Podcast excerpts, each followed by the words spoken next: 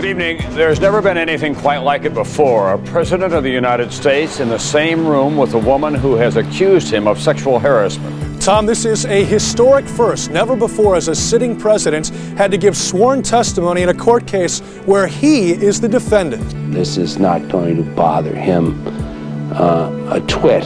The president was calling friends today to deny the allegations. We can only imagine the conversations that must be going on in the living quarters of the White House. Mr. Clinton exposed himself and propositioned her. The president would testify that Trooper Ferguson may have brought Jones to his room, but that he does not recall the meeting because in the past he said that he never met her not just about the Jones case, but about alleged sexual affairs with Gennifer Flowers and other women. She strongly denied allegations that the president had an affair with former White House intern Monica Lewinsky. The president did admit to sleeping with Gennifer Flowers in his Saturday statement to Jones's lawyer. That's when he proceeded to come over and sit down and, and uh, try to expose himself to me and asked me to kiss it, and I would kiss it, kiss it, kiss it. So shocked. The president uh, knows that he told the truth in 1992. Monica Lewinsky came to the White House as a 21 year old intern.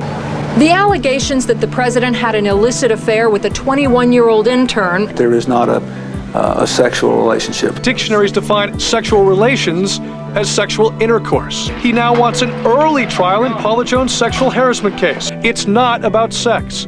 It's about whether or not Bill Clinton lied in a deposition in the Paula Jones sexual harassment case. Gossip, innuendo, and hearsay. Let's go to trial. Let's put some of these people under oath. One day after his allies declared war, Mr. Clinton today was leading the charge. These allegations are false. And with that, a Clinton counteroffensive began, the First Lady at her husband's side. It is tag team damage control by a political husband and wife with plenty of experience. It was Mrs. Clinton who led the White House counteroffensive.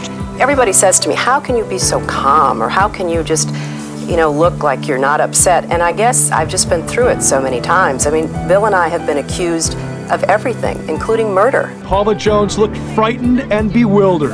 At the White House, meanwhile, the president slipped into a limousine. From my perspective, this is part of the continuing political campaign against my husband.